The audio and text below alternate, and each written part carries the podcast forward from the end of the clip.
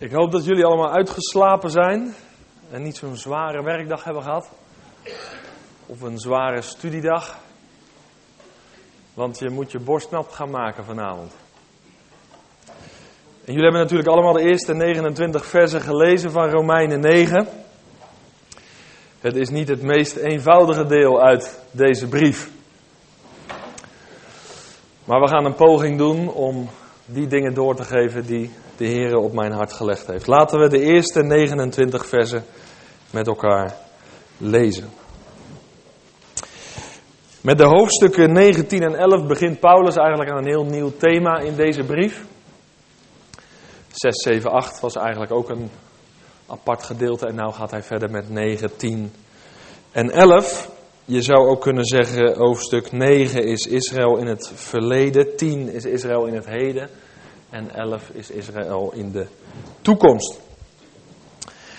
Paulus die schrijft in het eerste vers van hoofdstuk 9 het volgende. Ik spreek de waarheid in Christus, ik lieg niet.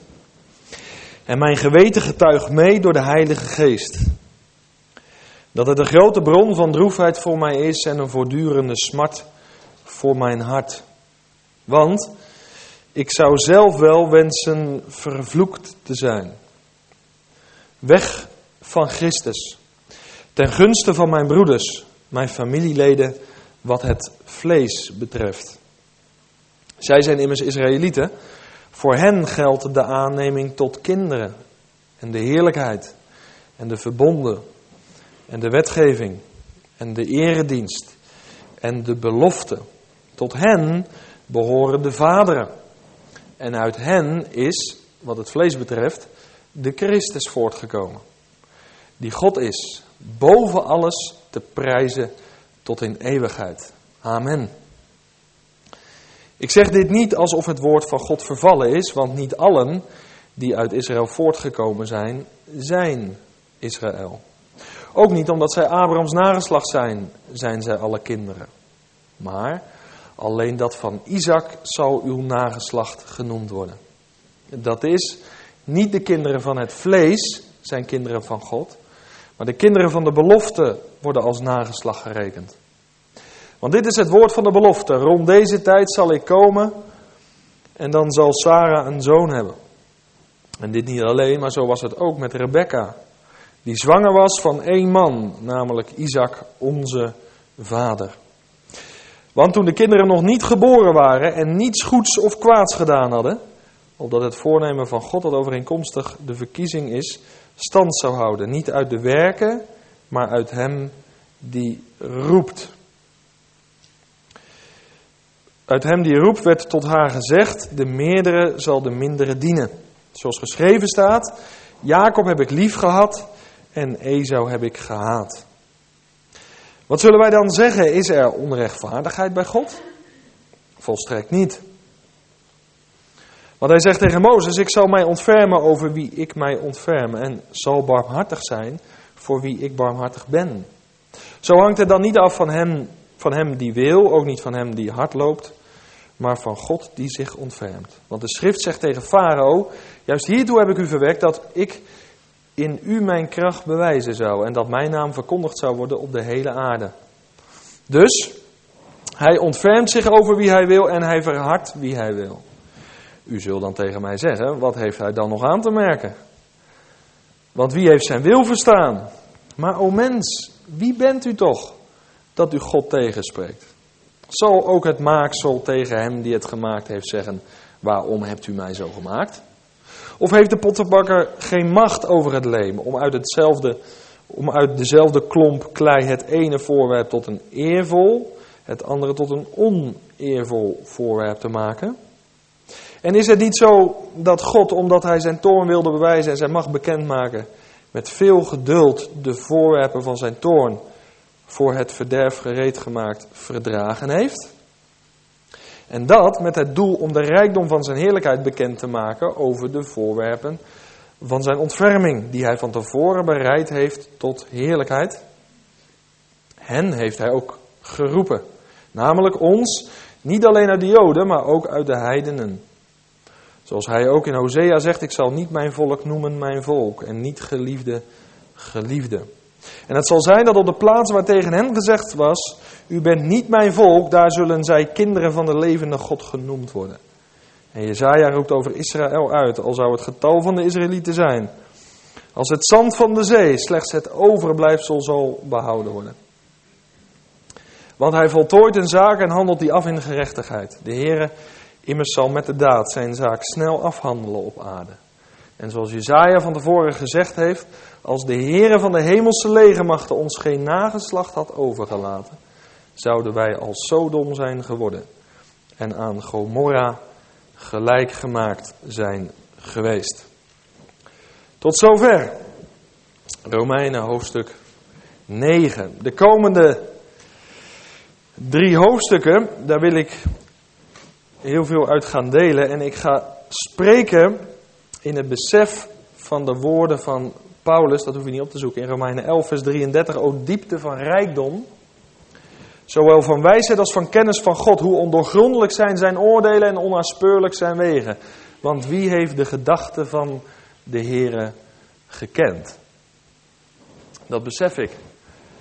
Dat Gods gedachten hoger zijn dan onze gedachten. Hij heeft een plan en we mogen met elkaar, dat geloof ik als gemeente van de Heer Jezus, steeds meer de hoogte, de lengte en de breedte en de diepte verstaan. En daar mag ik jullie wat over delen, maar jullie kunnen daar wellicht ook wat over delen. En samen gaan we steeds meer dat heilgeheim, dat machtige heilsplan van God ontdekken. Maar het zijn hele diepe dingen, maar wel heel rijk. Vanavond gaat het met name over de verkiezing. En nu moet je twee dingen goed onderscheiden. Er is de verkiezing van Israël als Gods uitverkoren volk hier op aarde. Maar daarnaast is er natuurlijk ook de verkiezing in het algemeen. Jouw en mijn verkiezing met het oog op de komende heerlijkheid. Maar dat zijn wel twee lijnen en dat loopt in dit hoofdstuk ook wat door elkaar heen. En ik zal dat ook wel door elkaar noemen. Maar dat zijn wel de grote lijnen hier. In de eerste plaats Israël. Paulus die heeft in hoofdstuk 3, toen heb ik er niet zoveel aandacht aan besteed, het al over Israël gehad. Want dan heeft hij in hoofdstuk 3, de eerste twee versen, heeft hij hen al aangehaald. En daar heeft hij gesproken over het voorrecht van de Joden. Wat staat daar in hoofdstuk 3, de eerste twee versen? Wat heeft dan de Jood voor op anderen? Of wat is het voordeel van het besneden zijn? En daar antwoordt Paulus als Jood veel in alle opzichten.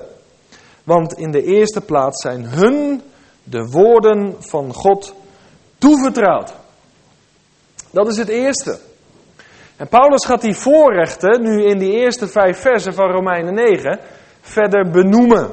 En hij komt met een lijstje. Israël heeft bijzondere voorrechten en Israël heeft een heel bijzondere plek in het heilsplan van God. En dat heilsplan van God, dat, dat heilsplan is een kernwoord. Dat is belangrijk. Israël is door God apart gezet. Dat is niet Nederland. En dat is ook Amerika niet. Dat is ook Rusland niet. Dat is Israël. Hoe je daar ook over denkt en of je daar nou positief of negatief over bent. God heeft dat volk uitverkoren. Daar heeft hij voor gekozen.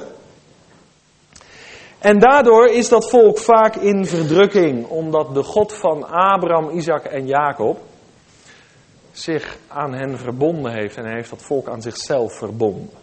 En daarom zijn er zoveel machten en krachten actief tegen dat uitverkoren volk van God. Wat zijn dan de voorrechten? Nou, hun zijn de woorden van God toevertrouwd. Maar Paulus noemt in de eerste verse van Romeinen 9 een heel rijtje. Maar eerst dit. Paulus is begaan met zijn volk, de Israëlieten. Hij noemt dat, dat zijn mijn broeders, mijn familieleden, wat het vlees betreft. Wij zijn ook broeders en zusters van Paulus, toch? Toch? Je bent toch een broer van Paulus of een zus? Maar hij bedoelt niet jou en mij hier, hij bedoelt zijn volksgenoten. En over dat volk, over zijn broers, zijn volksgenoten uit vlees, is hij bedroefd. Intens. Niet zozeer een emotionele opwelling en die is morgen weer weg. Nee, hij zegt, mijn geweten getuigt daar zelfs van. Door de Heilige Geest. Het gaat zo diep. En waarover is hij bedroefd?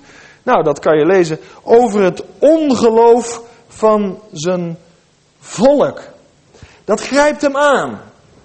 En dat niet alleen, hij is niet alleen bedroefd, hij wil zichzelf opofferen.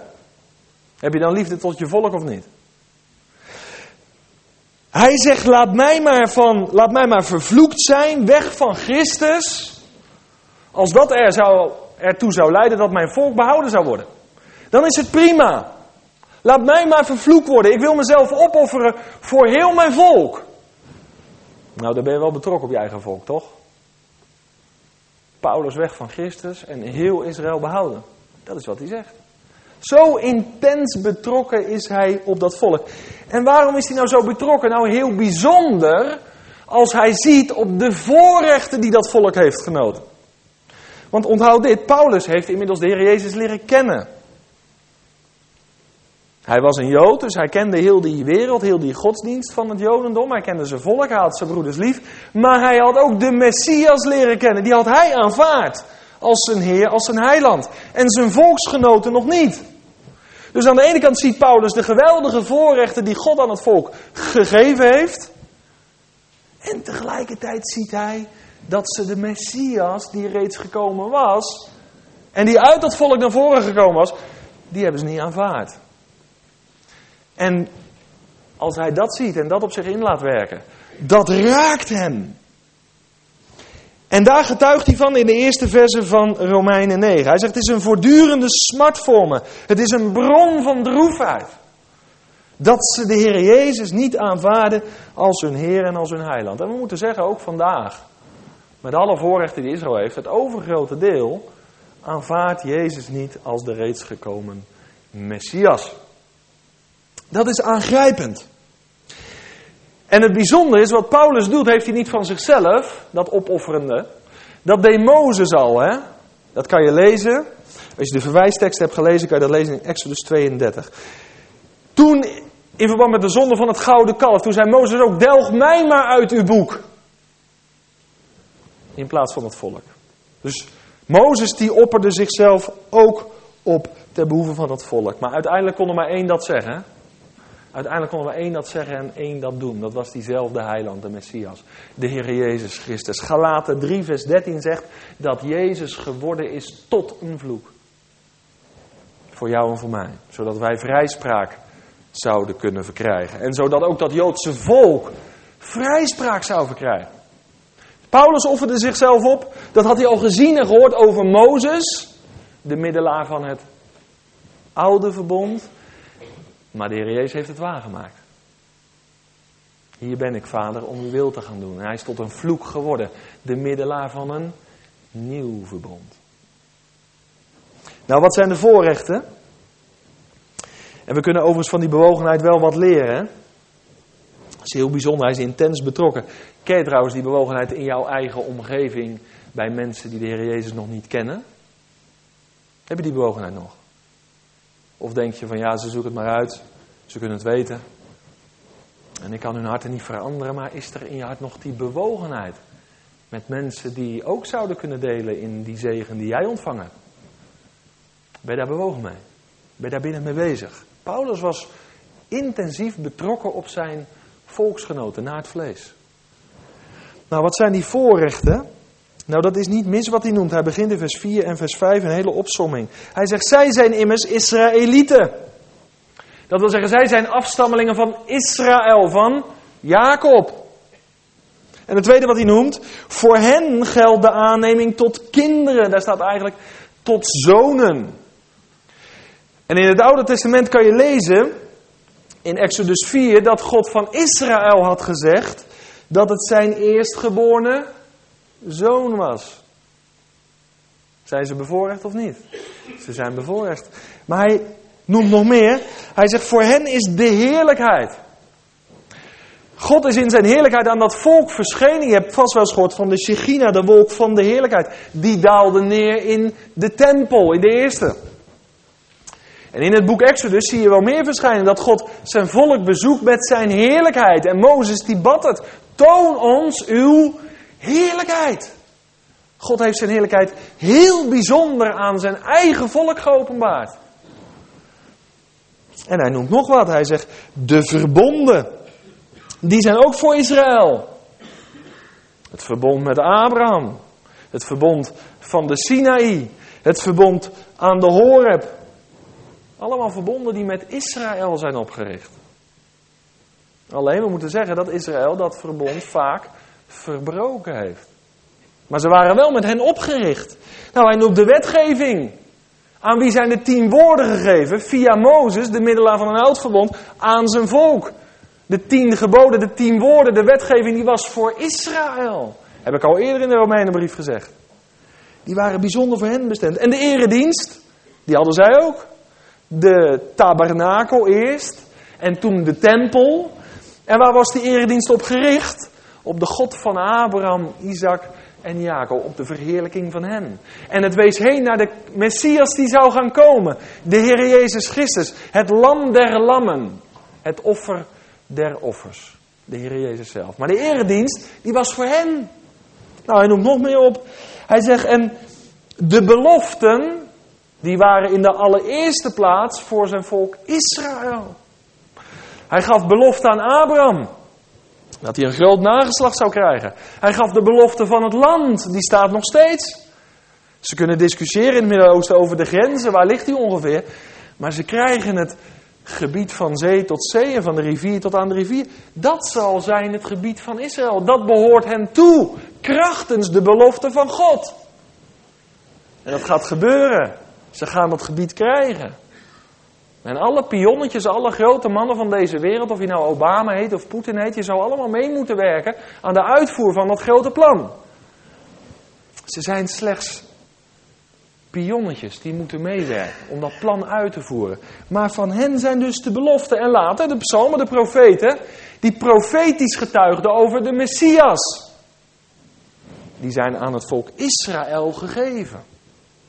En of het nog niet genoeg was, de vaderen, Abraham, de vader van alle gelovigen, Isaac en Jacob, de aartsvaders, waar kwamen ze uit voort? Israël. En als laatste, het mooiste, het diepste, het rijkste geschenk. Aan wie is dat gegeven? Wie was dat? Dat was de Heer Jezus. Die kwam voort uit dat volk en hij is aan zijn volk gegeven. Alleen ze hebben hem verworpen. En dat grijpt Paulus aan. Het mooiste geschenk wat God had, zijn enig geliefde zoon. Die heeft hij in een Joodse lijn geboren laten worden. Jezus was een Jood. Maar hij is tot de zijnen gekomen en de zijnen hebben hem niet aangenomen. Dat is aangrijpend.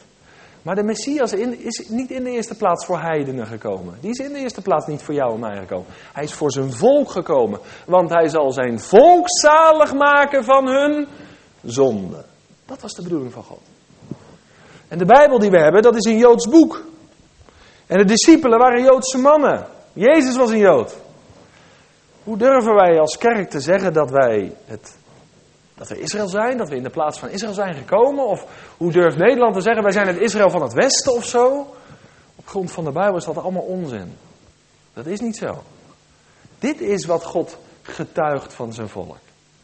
Heel bijzonder is hij voor hen gekomen. En bovenal is de Christus, de Messias uit dat volk, voortgekomen. Dat was het oude verbond. En dat rijtje, heb je het nu in je hoofd, al die voorrechten van het volk of niet? Maar je zou kunnen zeggen dat dat nieuwe verbond. Wij delen eigenlijk in, al in, in dezelfde schatten, alleen dan op een nieuw, in een nieuw verbond. En dan wel in de geestelijke betekenis. Want ook wij zijn aangenomen tot zonen, toch? Ook wij hebben de dienst aan God, de eredienst, toch? In onze dagelijkse omgang met Hem. Eredienst aan Hem. Nou, ik zou ze allemaal in kunnen vullen. We hebben de belofte gekregen. En we zijn geestelijke kinderen van Abraham, omdat we hetzelfde geloof als Abraham hebben. We hebben het gezien in de eerdere gedeelte van de Romeinenbrief. En het is ons tot rechtvaardigheid gereden, omdat we God vertrouwen op zijn woord. En bovenal is de Christus ook ons geschonken, waar of niet? Maar wij leven onder een nieuw verbond. Maar dit doet niets af aan het feit dat God met zijn aardse volk tot zijn doel gaat komen.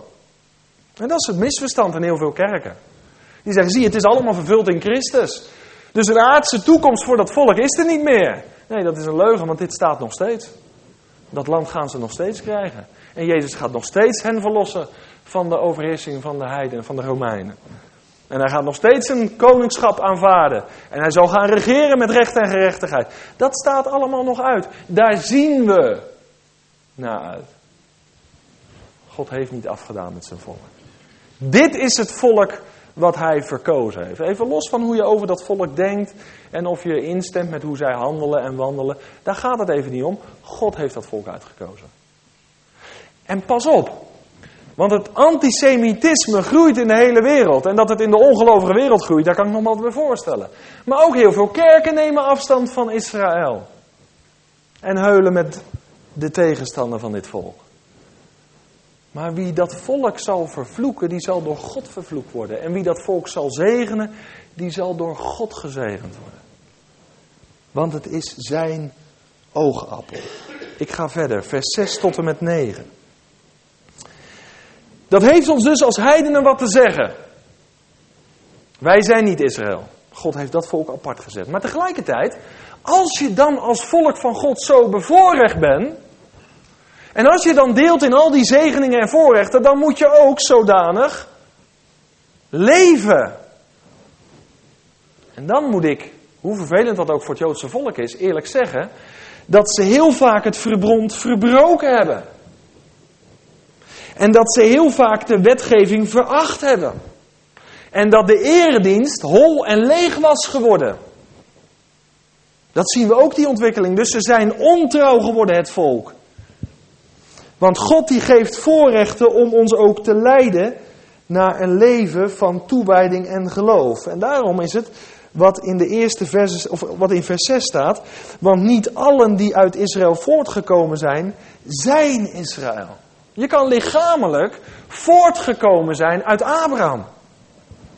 Maar God verlangt ook het geloof en de geloofswandel van Abraham. Zie je dat?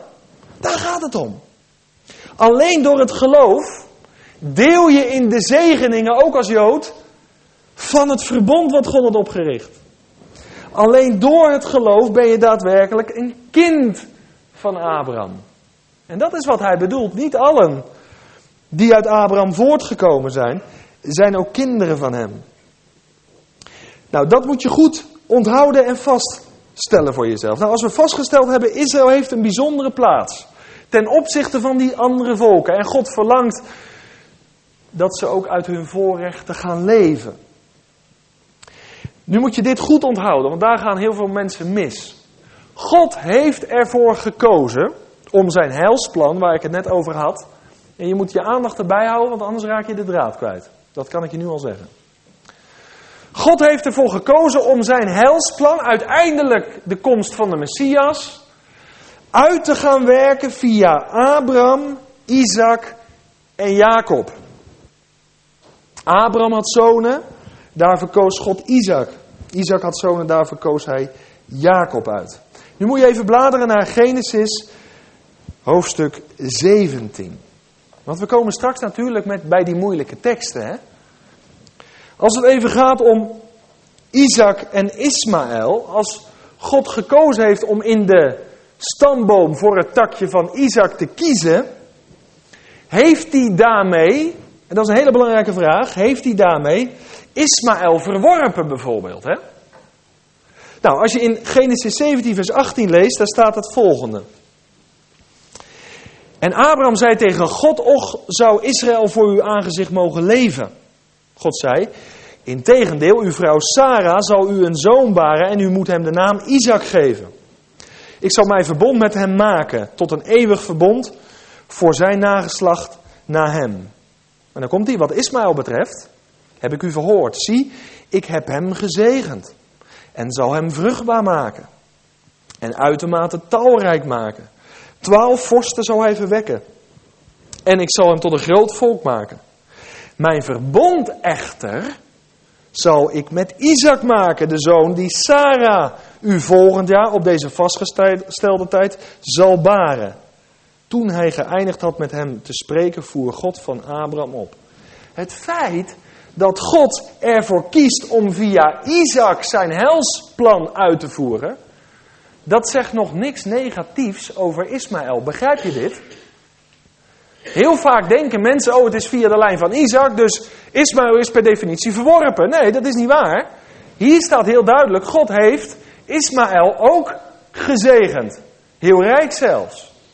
Alleen hij koos ervoor om in de tak van Isaac verder te werken. Dit moet je goed vasthouden, dit is belangrijk. Ismaël is dus ook gezegend. Nou, dan gaan we een stapje verder. Nu staat Isaac voor een model voor een kind, een zoon van de belofte. Isaac is het model voor een geestelijk kind van Abraham. En wat is het bijzondere van Isaac? Isaac is tegen de natuur in geboren. Isaac is een kind van de belofte. Want er werd om gelachen, hoe kan Abraham, hoe kan Sarah, hoe kunnen ze nou nog kinderen krijgen? Dat is menselijkerwijs gesproken onmogelijk. Je kan beter de slavin Hagar nemen en daar een kind verwekken. Dat is Ismaël geworden. Maar Isaac is een kind van de belofte. Abraham en Sarah moesten God geloven op zijn woord. En dan zouden ze een zoon krijgen. En door die zoon, Isaac, gaat God zijn helsplan uitwerken. Dus Isaac is een kind van de belofte. Dwars tegen alle menselijke onmogelijkheden in wordt hij geboren. Dat is altijd de weg van God. En hij sluit jou en mij daarbij uit. God is het die belooft. En God is het die het ook uitwerkt. Want het is gebeurd. Isaac is geboren. En Ismaël daarentegen, dat was de zoon van Hagar, de slavin. Sarah was de vrije, Hagar was de slavin. En Ismaël was een kind van het vlees. Hoe staat dat er?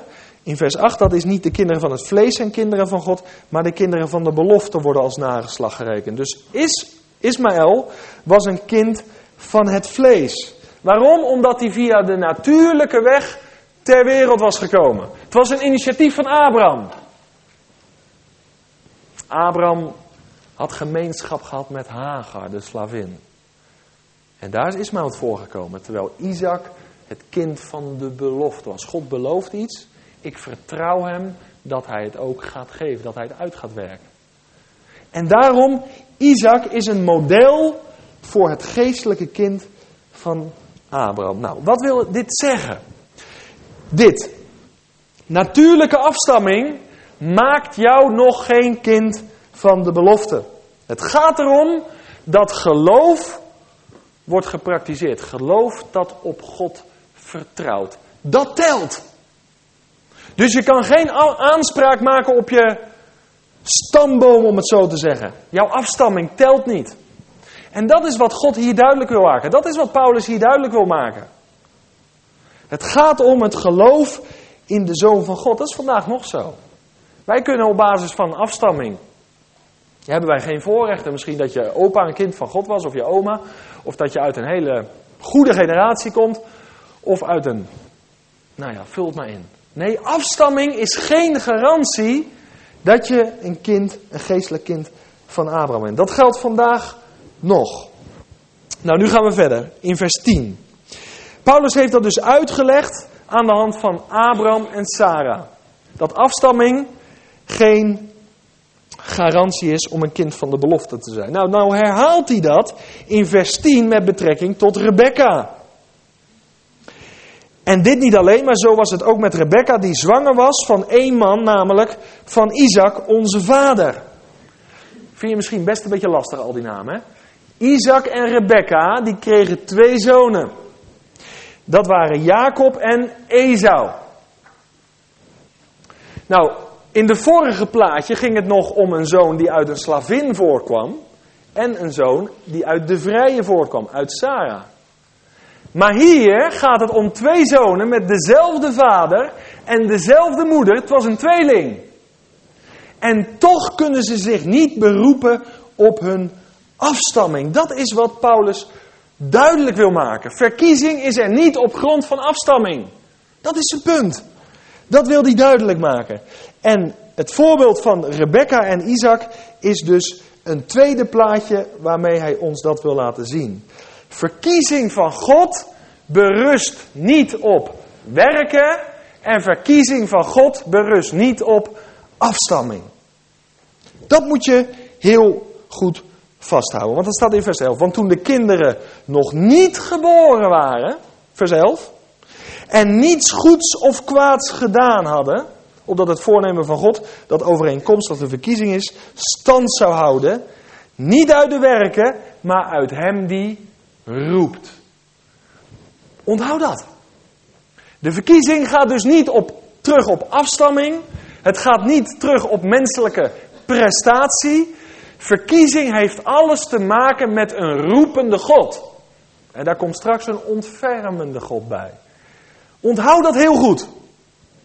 Verkiezing nooit los van een God die roept en een God die zich ontfermt.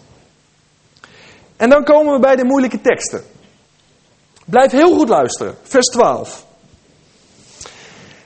Maar uit hem die roept werd tot haar gezegd: de meerdere zal de mindere dienen. Dit is een citaat uit het eerste Bijbelboek. Als je het hebt voorbereid, kon je dat vinden. Genesis, hoofdstuk 25. Ik heb net al gezegd, en als je het veel vindt, luister de boodschap na. God werkt in de lijn van Abraham, Isaac en Jacob. Daarmee, daar heeft hij voor gekozen. Dat is zijn wilsbesluit. God koos de lijn van Jacob om zijn helsplan uit te werken. Betekent dat als God kiest voor Jacob dat hij Esau per definitie verwerpt? Zo lezen mensen deze tekst. Maar dit vers leert ons niet dat Esau van eeuwigheid af al bestemd was om naar de verdoemenis te gaan. Dat is niet waar, dat staat hier niet. God kiest er alleen voor om door Jacob te werken. En niet om via Esau zijn helsplan uit te werken. Het is niet zo dat hier staat dat Esau van voor de grondlegging der wereld bestemd was om naar de verdoemenis te gaan. Dat staat hier niet. En als je zo denkt, dan moet je je vanavond van dat denken bekeren. Want dan lees je de Bijbel op een verkeerde manier. Er staat hier alleen dat de, de mindere, die zal de meerdere gaan dienen. Of de meerdere zal de mindere gaan dienen. Dat is een keuze. Maar daarmee zegt God nog niks over de definitieve verwerping van Esau. Is dit duidelijk? Nou, misschien zou je zeggen, hier ben ik het wel mee eens. En lees het maar na. Het is een citaat uit Genesis 25, vers 23. Maar nou ga je zeggen natuurlijk, Jacques, deze uitleg klopt nog. Maar nou ga je in de moeilijkheden komen in vers 13. Want dit kan je nog mooi uitleggen, maar vers 13, daar loop je dan toch vast. Nee, daar loop ik niet vast. Luister goed. Wat staat daar? Zoals geschreven staat, Jacob heb ik lief gehad en Esau heb ik gehaat. Dit is een tekst die ik als kind nooit begrepen heb. Altijd verwarrend. En als mensen een beetje onverschillig in het geloof staan en die zeggen dan, nou zie je nou wel, Jacob lief gehad, Esau gehaat. Nou, als ik onder Esau val, dan is het verloren. En als ik onder Jacob val, dan is het mooi meegenomen. En voor zover ik dat nog niet weet, zolang ik dat nog niet weet, leef ik mijn eigen leventje. En dit zou dan het echte karakter van de God van de Bijbel openbaren. Dat is een misvatting, dat is een leugen. Het eerste, vers 12, was een citaat uit het boek Genesis. Heb je nagelezen waar dit citaat uitkomt? Dit is een citaat uit het boek Malachi. Dan bevinden we ons inmiddels 1400 jaar later na het citaat uit het boek Genesis. Even onthouden. Want hiermee denken de mensen te kunnen zeggen: zie je, Jacob is lief, heeft God lief gehad van voor de grondlegging der wereld. En luister nu goed: God heeft een besluit genomen van voor de grondlegging der wereld om Esau te verdoemen. En dat is niet waar. Dat staat hier niet. God heeft van voor de grondlegging besloten dat wat vers 12 zegt, de meerdere de mindere zal dienen. Dat wel. Maar dat doet nog niks af aan de situatie van Esau.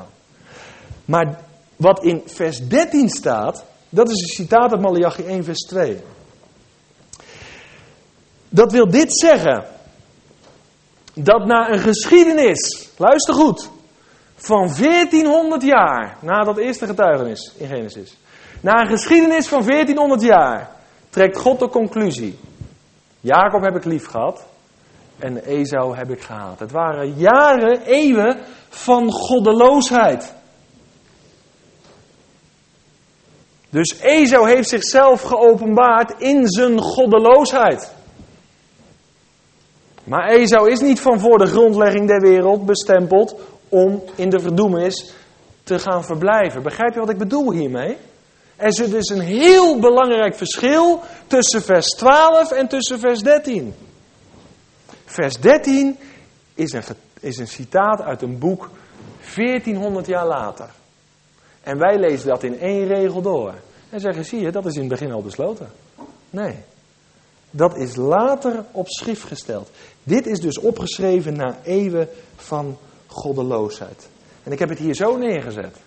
In 14 jaar geschiedenis van Israël was er altijd een kern. Een overblijfsel. Een rest die God in oprechtheid heeft gediend. En dat is bij de Edomieten, Esau, nooit zo geweest. En daarom heeft God ze gehaat. Begrijp je dit? Dit is heel belangrijk dat je dit nooit en nooit meer vergeet. Dan weet je nu wat de Bijbel hiermee bedoelt. Ik ga verder, vers 14. Want nu komt er een vraag natuurlijk.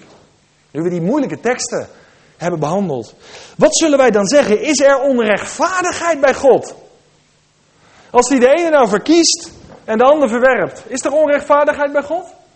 Dan komt Paulus zijn antwoord zoals we hem kennen. Volstrekt niet, zegt hij. Volstrekt niet. En ik ga het uitleggen. Stel je voor, stel je voor.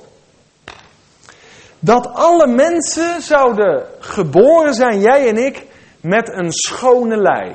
Luister goed. Dat alle mensen neutraal staan ten opzichte van goed en kwaad. Het zijn allemaal rechtvaardigen. Het zijn allemaal oprechten. En stel voor dat God van al die oprechten, al die rechtvaardigen, een bepaald deel verkiest tot eeuwige heerlijkheid.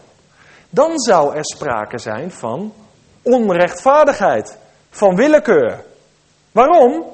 Omdat heel de mensheid volmaakt is, rechtvaardig is, oprecht is. Begrijp je dat? Als je dan van alle oprechten er een paar oprechten eruit haalt, dat is onrechtvaardig, dat is willekeur. Dat volgen we. De Bijbel zegt echter, in Romeinen 3 vers 23, dat allen de heerlijkheid van God derven. Jood en heiden. Dus allen zijn onrechtvaardig. En leven in de ongerechtigheid. Kijk, als je rechtvaardig was, dan kon je ergens aanspraak op maken. Dan had je recht op verkiezing, of niet? Dan kon God niet zeggen, er is een deel rechtvaardige, dat heeft er recht op. En een ander deel van de rechtvaardige, ja, die, nee, dat is willekeur. Want dan zouden alle rechtvaardigen recht hebben op verkiezing. Waar of niet? Maar de Bijbel zegt, allen derven de heerlijkheid van God. Allen missen de heerlijkheid van God. Heeft iemand van ons recht op uitverkiezing? Kan je daar even hardop een antwoord geven? Nee, niemand heeft recht. Dit moet heel duidelijk zijn, want anders begrijp je het niet. Niemand heeft recht. Allen derven de heerlijkheid van God. En weet je wat nou Gods grote genade is? Jij en ik. We kunnen geen aanspraak maken op een recht. We kunnen niet op, onze, op ons recht gaan staan of zo. Nee, dat kan, kunnen we niet. We zijn onrechtvaardigen. En te midden van die onrechtvaardigen verkiest God een groep mensen. En dat is geen willekeur. Dat is niet onrechtvaardig. Dat is pure genade. Want wij hadden totaal geen rechten meer. En in die rechteloze toestand heeft God een besluit genomen om mensen te verkiezen tot het eeuwige leven. Dat is pure genade. Verkiezing is pure barmhartigheid van God. Verkiezing wil dit zeggen dat God barmhartig is, ondanks onze zondeval. Zowel wat betreft Jood als Heiden. Ik hoop dat dit echt valt in je hart, het voorbeeld wat ik net gebruikt heb. Want dan zie je de uitverkiezing puur als genade, als barmhartigheid. Pure genade, kan nergens aanspraak op maken. Dat er sowieso nog een verkiezing is, dat is wel een wonder. Dat is het geheim. God verkiest niet alleen, dat is verborgen. Maar ik heb ook gezegd, God roept ook. Dat is openbaar. Dat kunnen jij en ik horen. Dus wat hij verkiest is verborgen, maar hij is tegelijkertijd ook de roepende en dat is geopenbaard. En Gods soevereiniteit, Gods soevereine verkiezing, kan je ook nooit loszien van menselijke verantwoordelijkheid.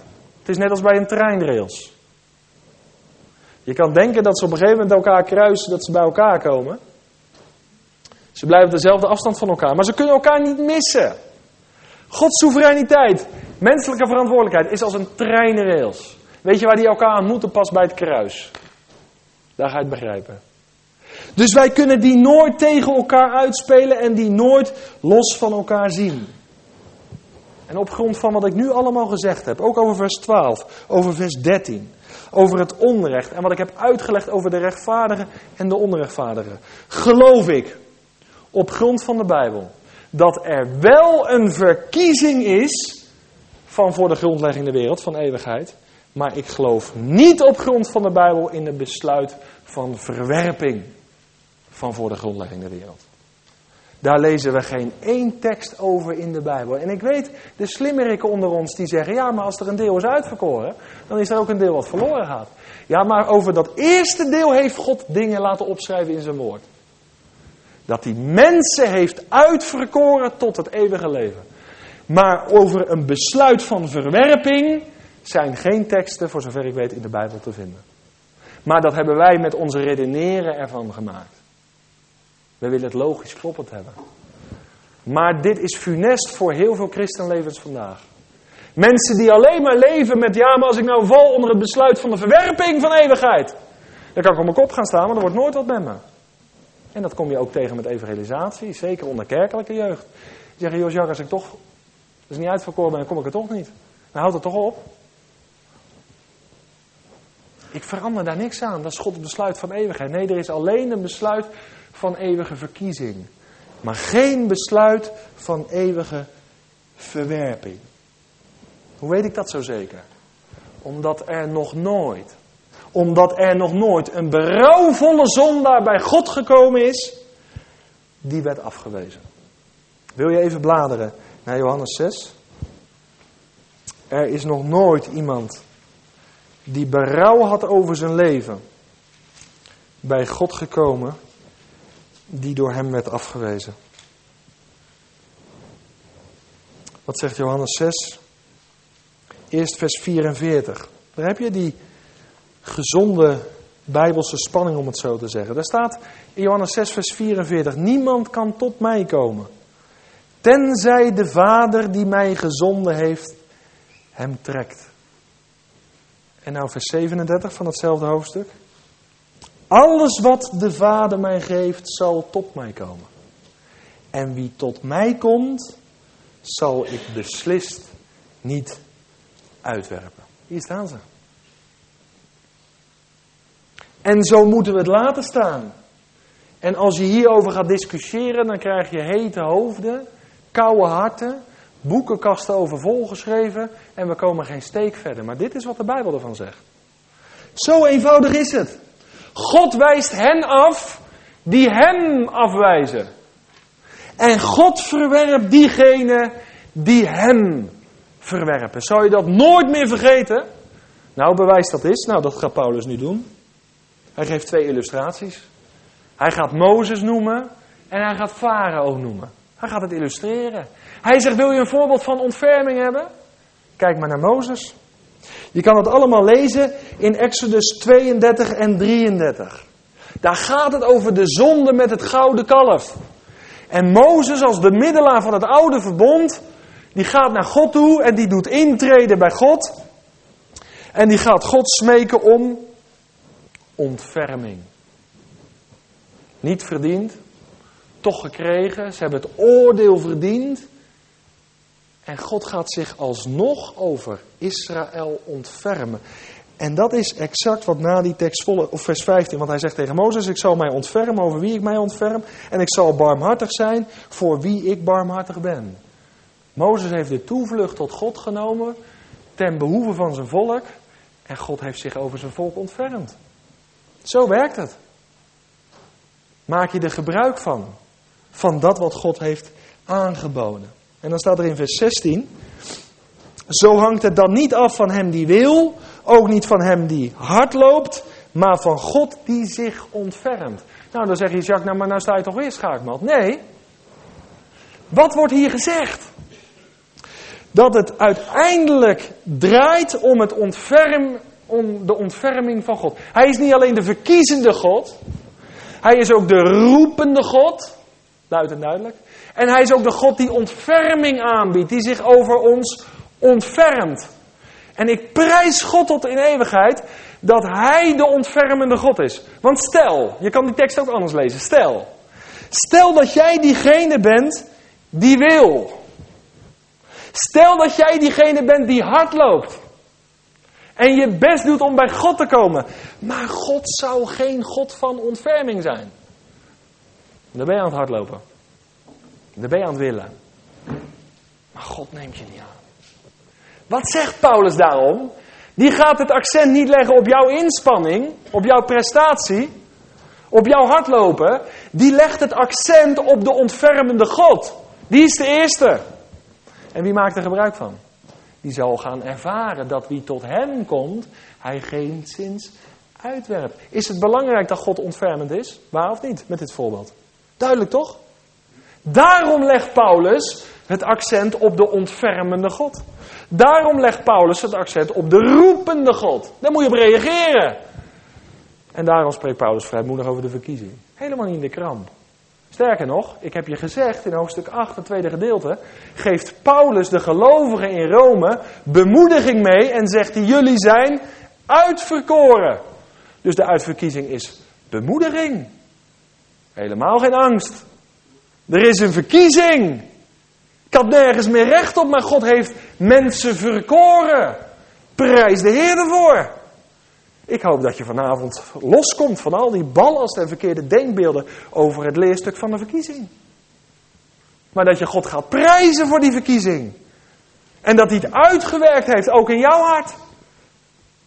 Daar heb je de eeuwigheid voor nodig om hem glorie, eer, hulde en aanbidding te gaan brengen.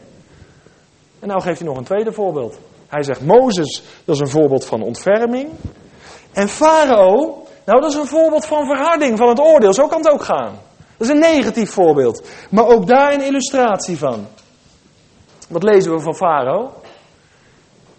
Ja, vele mensen zeggen, ja maar Jacques, God verhardde Farao's hart hoor, lees het maar goed. Dus God doet het toch. Die verhardt het hart. Nee, wacht even. Daar gaat wat aan vooraf. Gaat wat aan vooraf. Als je die geschiedenis leest, dan zie je dat Farao zich steeds verhardt. Elke plaag die God stuurt, is een kans voor Farao om zich te bekeren. Waar of niet? Maar hij doet het niet. Hij weigert zich te bekeren. Dus met dat je je weigert te bekeren, komt er een eeltlaag om je hart. Keer op keer wees Farao de genade van God af. En na de zoveelste keer, dan pas hoor, dan pas, staat er geschreven, en God verhardde het hart van Farao. Niet andersom.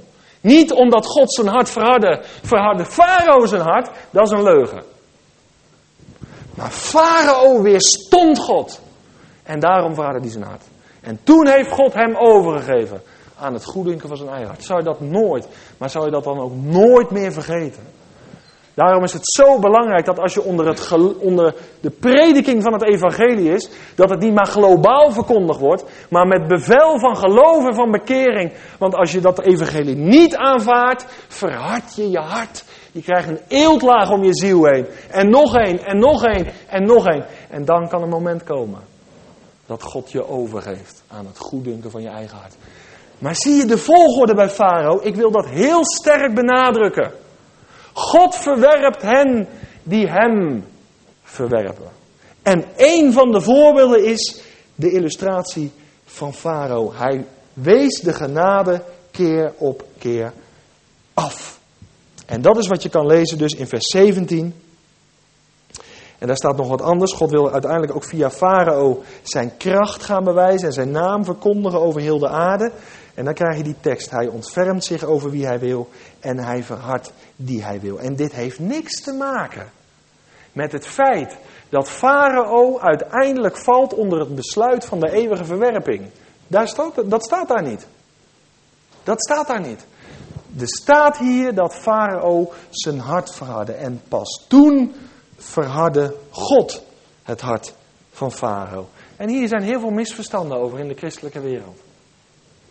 En misschien kom je zelf ook uit een achtergrond dat je met deze dingen worstelt. En ik hoop echt, en het is ons gebed geweest vooraf, dat God je vrijzet van elke gedachte die je beangstigt als het gaat om het leerstuk van de uitverkiezing. Want dat er een verkiezing is, dat is helder en klaar. Maar die uitverkiezing is er als een troost. Als iets om blij van te worden. En niet om iets om angstig van te worden. En dan vers 19 en 20. Er komt weer zo'n vraag. Nou ja, u zult dan tegen mij zeggen: wat heeft hij dan nog aan te merken? Want wie heeft zijn wil verstaan? dan doet het er toch niet toe eigenlijk hoe je leeft. Dan doet het er toch niet toe hoe wij leven, hoe wij handelen, hoe wij denken. Als alles toch al vast ligt, dan maakt dat ook niet meer uit. Maar daar gaat het hier niet om. Waar het hier om gaat is dat de soevereine God niets aan onrechtvaardige mensen verplicht is. Dat wil Paulus heel duidelijk neerzetten. Wij hebben geen recht van spreken. Gods verkiezing is pure genade, is pure barmhartigheid. Wie bent u, o mens? Die tegen God spreekt. Zal ook het maaksel tegen hem die het gemaakt heeft zeggen: Waarom heeft u mij zo gemaakt? Het gaat daar niet om de schepping of zo, of God heeft me nou eenmaal zo gemaakt, dus. Nee, het gaat erom, de soevereine God is naar onrechtvaardigen in die zin niets verplicht. Laten we dat goed beseffen. En dan werkt hij dat in vers 21 verder uit. Daar gaat dat over die pottenbakker. Of heeft de pottenbakker geen macht over het leem om uit hetzelfde klomp klei het ene voorwerp tot een eervol en het andere tot een oneervol voorwerp te maken? Dat is heel belangrijk wat hier staat. Er staat hier in de ene vertaling het woord vaten, in de andere vertaling voorwerp. Je kan ook zeggen instrumenten. Jij en ik, wij zijn vaten. Wij zijn instrumenten. Wij zijn voorwerpen van God. Die hij kan gebruiken tot eer. Je kan een eervol vat zijn. Of je kan een oneervol vat zijn. En hier komt iets heel bijzonders in openbaar. In deze volgende verse. Want wat staat er? In vers 22. Lees dat goed. En is het niet zo dat God omdat hij zijn toorn wilde bewijzen en zijn macht bekendmaken, met veel geduld de voorwerpen van zijn toren voor het verderf gereed gemaakt verdragen heeft? Hier staat dat God met oneervolle vaten geduld heeft. Hier staat dat God oneervolle vaten verdraagt. Nou de toepassing. Als God van eeuwigheid een besluit genomen heeft om een deel van de mensheid in de hel te werpen, waarom zou hij nog geduld hebben? Dan kan hij dat toch gelijk doen? Waarom zou hij die mensen nog verdragen? Als hij van eeuwigheid die mensen, als hij besloten heeft om die mensen in de eeuwige rampzaligheid te storten, waarom zou hij nog geduld hebben met die mensen? Waarom zou hij ze nog verdragen? Die oneervolle vaten. Dit is zo'n glasheldere tekst. Nou, ik weet waarom. Blader maar even naar 2 Petrus 3. En hier wordt het echt zo duidelijk verwoord. 2 Petrus 3. Als het gaat over de wederkomst van de Heer Jezus. Er staat in 2 Petrus 3 het negende vers. De Heer vertraagt de belofte niet, zoals sommigen dat als traagheid beschouwen maar hij heeft geduld met ons en wil niet dat enigen verloren gaan, maar dat allen tot bekering komen. Daarom heeft hij nog geduld met oneervolle vaten. Dat is de enige reden. En als hij een besluit heeft genomen van voor de grondlegging der wereld om dat deel van de mensheid in de hel te werpen, had hij ze niet hoeven te verdragen, had hij dat gelijk kunnen doen. Had hij geen geduld hoeven hebben. Maar hij heeft nog geduld, want hij wil dat niemand verloren gaat. Is dat helder? Maar dat we hem aangrijpen. Dat we de roepende God niet laten roepen. Maar dat we op de uitnodiging ingaan. En daarom moeten we met dat evangelie de wereld in. We moeten het verkondigd worden met bevel van geloof en van bekering. Geloof in de Heer Jezus Christus en je zal zalig worden. Hoe weet je dat je uitverkoren bent? Slechts door te geloven. En daarom heeft God nog geduld. En nou het bijzondere, het volgende vers. Even terug naar Romeinen 8. Je kan trouwens, hoef je niet op te zoeken hoor. Maar ik zie in de vluchtigheid dat ik die tekst ook nog heb opgeschreven. Um, in 1 Timotheus 2. Daar staat in de derde en vierde vers, ik zal hem voorlezen. Want dat is goed en welgevallig. In de ogen van God onze zalig maken, die wil dat alle mensen zalig worden en tot de kennis van de waarheid komen. Dat was nog een tweede tekst die echt bewijst dat God geduld heeft met de oneervolle vaten. Maar nou even terug naar Romeinen 8 of 9, het volgende vers. Want nu hadden we het over de oneervolle, hè? Daar heeft hij geduld mee. En die verdraagt hij. Maar nou vers 23. En dat met het doel om de rijkdom van zijn heerlijkheid bekend te maken over de voorwerpen, de instrumenten, de vaten, de broeders en de zusters van zijn ontferming. En dan staat er iets heel bijzonders. Die hij van tevoren bereid heeft tot heerlijkheid. Er is dus wel een besluit van verkiezing tot het eeuwige leven. Want de eervolle vaten, daar heeft hij van tevoren, die heeft hij van tevoren ertoe bereid. Zie je dat? Daar gaat het om het positieve. Het besluit van de verkiezing van voor de grondlegging der wereld. Maar over de verwerping lees ik geen besluit. Maar wie heeft hen gereed gemaakt dan voor het verderf, die oneervolle vaten? Dat hebben ze zelf gedaan. Dat kan je ook lezen in de Bijbel. Mensen maken zichzelf gereed voor het verderf. En dat zie je om je heen gebeuren vandaag. Dat is het aangrijpende. Maar dat is niet Gods verlangen. Dat is niet de wil van God.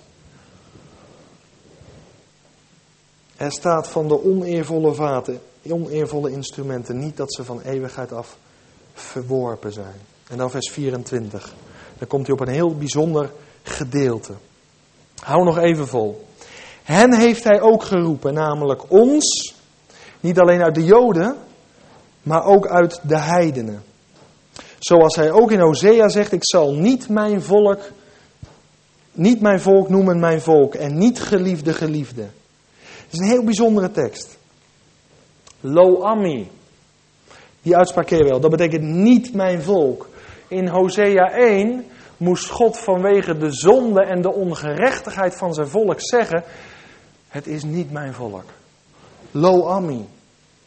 Maar er komt een tijd, en dan kom ik aan hoofdstuk 11 nog op, dat God met Israël tot zijn doel zal komen. Dat het weer zijn geliefde volk zal zijn. U bent niet mijn volk, maar God zal ze weer gaan aannemen. Hij zal tot hen zeggen, mijn volk en mijn geliefde. Die tijd gaat komen. Gods volk Israël was dus geliefd, was dus zijn volk. Maar door de zonde zijn ze niet Gods volk geworden. Maar God gaat weer met hen tot hun doel komen. Wij als heidenen waren van nature al niet Gods volk. Begrijp je dat? Maar God heeft zich ook tot de heidenen gekeerd. En wij komen dus door hetzelfde geloof in dezelfde Messias, zowel Jood als Heiden, weer in de gemeenschap met God. Zodat ook jij en ik vandaag mogen zeggen dat wij Gods volk zijn. Eerst niet Gods volk, maar nu Gods volk. Hosea 1 heeft betrekking ook op de heidenvolken. En sommigen denken door Hosea 1, je moet dat thuis maar nalezen, dat God het plan met Israël vervolgens laat liggen. En dat hij zegt, nou het is nu allemaal één. Nee, er is nog steeds onderscheid tussen die twee volken. Alleen God gaat de draad met zijn volk straks weer ten volle oppakken. En dat gaat hij doen als de Heer Jezus komt en zijn koninkrijk gaat oprichten. Nou, dan gaat hij nog verder, vers 27. En Jezaja roept over Israël uit, al zou het getal van de Israëlieten zijn, als het zand van de zee, slechts het overblijfsel zal behouden worden. Er is in heel de geschiedenis altijd een overblijfsel in Israël geweest. Altijd een rest geweest. Die God heeft gediend in getrouwheid en in oprechtheid. Die gewandeld hebben in het geloof van vader Abraham. En dat zal er zijn tot het einde van deze wereld. En nu kan je zeggen, ja, maar het is maar een overblijfsel, het is maar een rest. Ja, maar niemand was rechtvaardig voor God. Dus niemand had recht op een overblijfsel. En toch was er een overblijfsel. Dat is verkiezing, begrijp je? Als je verkiezing ziet, ja, maar ik heb recht op. Dan ga je ermee in discussie. Maar als je zegt, ik heb helemaal geen recht meer op verkiezing. En ik ben er toch onderdeel van geworden. Dan is pure genade. Dan is barmhartigheid van God. En zo zal er altijd een overblijfsel zijn. Ook in Israël, wat God in getrouwheid zal dienen. En dan vers 28. Want hij voltooit een zaak en handelt die af in gerechtigheid. De Heer immers zal met de daad zijn zaak snel afhandelen op aarde. Dit is een woord van Jezaja waarin hij ons bemoedigt en waarin Paulus ook de gemeente daar bemoedigt dat God doorgaat met zijn werk. Hij bemoedigt, hij gaat door. En dan die aangrijpende tekst uit Jezaja. En zoals Jezaja van tevoren gezegd heeft, als de Heere van de hemelse legermachten ons geen nageslacht had overgelaten, dan zouden wij als Sodom zijn geworden en aan Gomorra gelijk gemaakt geweest. Als de Heere ons geen overblijfsel had gelaten, dan hadden we verloren geweest. Als er geen verkiezing van Gods kant had geweest, dan waren jij en ik reddeloos verloren geweest. De verkiezing, dat is het initiatief van God. Hij is de verkiezende God. Hij werkt die verkiezing uit door mensen te gaan roepen en zijn ontferming hen aan te bieden. Welmenend.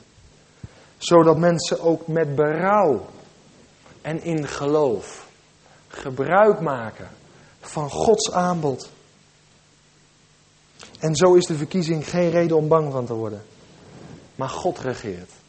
Hij verkiest. Hij komt tot zijn doel met zijn volk Israël. Hij komt tot zijn doel met de heidenvolken.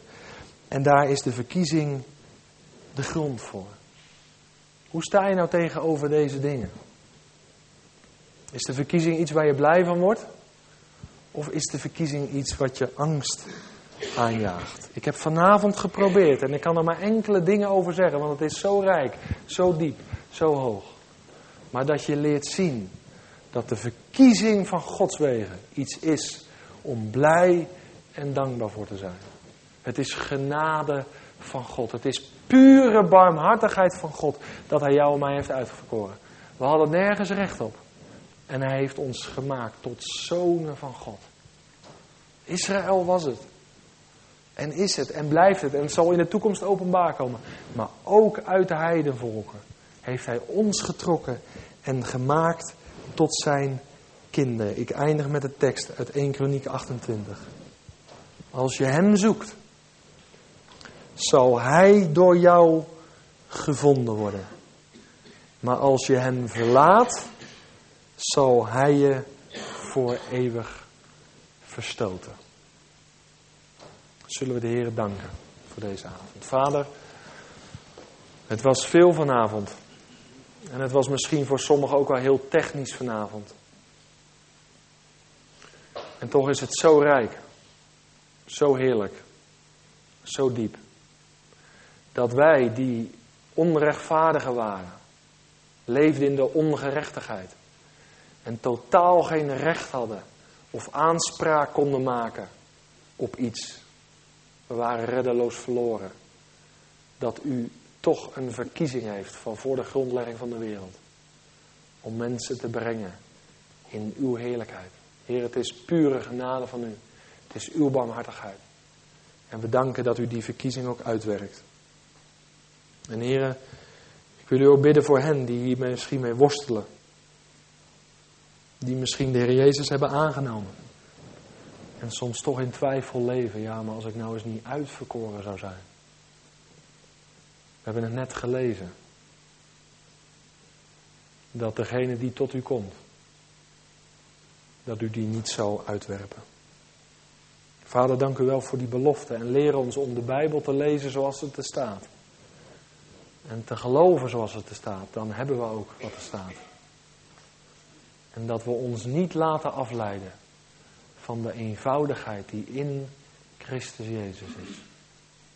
We willen u danken voor dat machtige heilsplan wat u uitwerkt door Abraham, Isaac en Jacob heen. En we zien ook rijkhalsend uit naar de toekomst. Hoe u dat koninkrijk van rijken, van recht en gerechtigheid gaat vestigen. Maar we danken u ook voor onze verkiezing. En dat we u mogen kennen als onze Vader. En dat we tegen u mogen zeggen, door de geest die we ontvangen hebben, Abba, Vader. Amen.